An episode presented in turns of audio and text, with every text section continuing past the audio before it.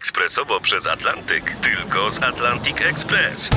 Z nami wyślesz co chcesz, kiedy chcesz, do kogo chcesz i to o 40% taniej. W Atlantic Express wysyłamy wszystko, co chcesz. 1 800 775 7363. Mienie przesiedleńcze, kontenery, paczki do Europy. Atlantic Express to 30 lat doświadczenia i o 40% niższe ceny na wysyłki kontenerów, samochodów i paczek. Ekspresowo przez Atlantyk tylko z Atlantic Express.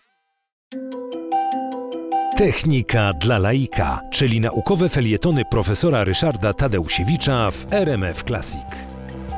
Komunikacja głosowa jest dla człowieka bardzo wygodnym sposobem odbierania różnych informacji. E, Można je e, odbierać no, bez e, odwracania wzroku na przykład od drogi, e, w którą się wpatrujemy jadąc samochodem.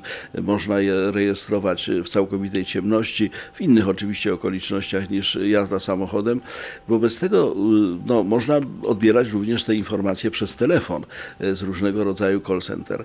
I wobec tego od wielu lat e, trwały badania i trwały również prace praktyczne związane z tworzeniem programów e, komputerowych, które mogłyby na przykład czytać na głos książki niewidomym, mogły e, komunikować rozmaite rzeczy właśnie tak jak w GPS-ie, mogłyby po prostu do człowieka mówić.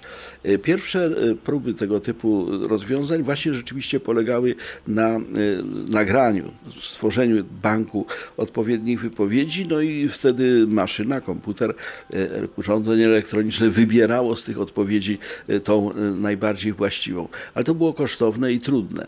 W związku z tym w chwili obecnej e, próbuje się, a właściwie nie tyle próbuje się, realizuje się proces naśladownictwa sposobu artykulacji mowy przez człowieka.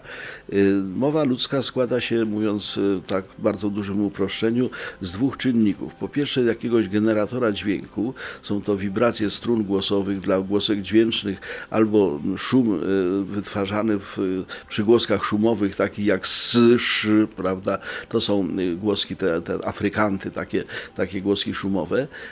No i na to nakłada się filtr, jakim są ułożenie języka, warg, jamy ustnej w taki układ modulujący ten dźwięk, odpowiednio dźwięk strun głosowych, czy e, dźwięk tego, tego szumowego przeciskania powietrza przez e, szczeliny artykulacyjne.